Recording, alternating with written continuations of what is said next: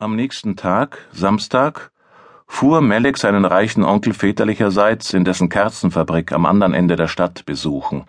Zu Lebzeiten seines Vaters hatte es zwischen den Brüdern Spannungen gegeben, aber seit seinem Tod hatte er die Freundschaft des Onkels schätzen gelernt. Er stieg in den Bus, und was sah er? Keinen andern als den klapprigen Jungen, der unter ihm im Wartehäuschen saß und ihm hinterher schaute.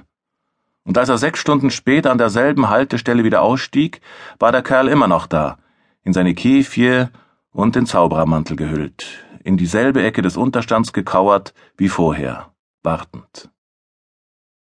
Bei seinem Anblick wurde Melik, den das Gebot Gottes dazu verpflichtete, alle Menschen gleichermaßen zu lieben, von einer ganz unfrommen Abneigung gepackt.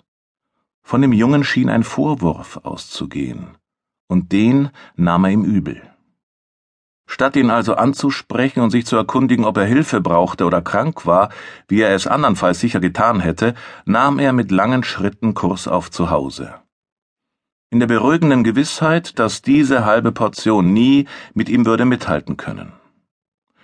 Dennoch schaffte es der Junge auf wundersame Weise auf dem belebten Gehsteig mit Melik Schritt zu halten, humpelnd und keuchend, röchelnd und schwitzend mit vereinzelten, ungelenken Hüpfern dazwischen, als litte er Schmerzen, schloss er an jeder Kreuzung wieder zu ihm auf.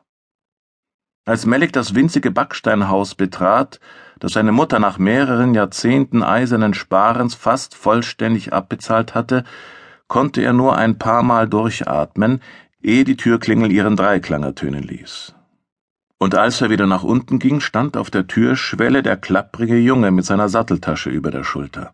Seine Augen loderten wild von der Anstrengung des Laufens, über sein Gesicht strömte der Schweiß wie ein Sommerregen, und in seiner zitternden Hand hielt er ein Stück braune Pappe, auf der in türkischer Sprache stand Ich bin ein muslimischer Medizinstudent, ich bin müde, und ich möchte bei Ihnen wohnen. Issa. Und wie um die Botschaft noch zu unterstreichen, hing um sein Handgelenk ein schmales Goldkettchen, von dem ein winziger goldener Koran baumelte. Das Letzte, was seine Mutter oder er brauchen konnten, war ein geisteskranker Penner, der sich für einen Medizinstudenten hielt und an ihrer Haustür bettelte. Mach, dass du wegkommst, befahl er dem jungen Barsch auf Türkisch und pflanzte sich breit in die Tür. Und lass dich hier nicht mehr blicken. Die einzige Reaktion auf dem ausgemergelten Gesicht war ein Zucken als hätte jemand ihn geschlagen. Mellik wiederholte seine Aufforderung auf Deutsch, aber als er die Tür zuknallen wollte, stand hinter ihm auf der Treppe Leila und sah über seine Schulter auf den Jungen und auf das Pappschild, das unkontrolliert in seiner Hand zitterte. Und er sah, dass sie schon Tränen des Mitleids in den Augen hatte. Den Montag und auch den Dienstag verbrachte Issa mit wenig anderem als Schlafen, Beten und Baden. Um sich mit ihnen zu verständigen, sprach er ein gebrochenes, sonderbar kehlig klingendes Türkisch, schwallweise, verstohlen, als sei ihm das Reden verboten, und dabei doch, nach Meliks Meinung zumindest, auf eine schwer greifbare Art belehrend. Ansonsten aß er. Und wann fängst du mit deinem Medizinstudium an, Issa? fragte Melik ihn beiläufig, so dass seine Mutter es hören konnte.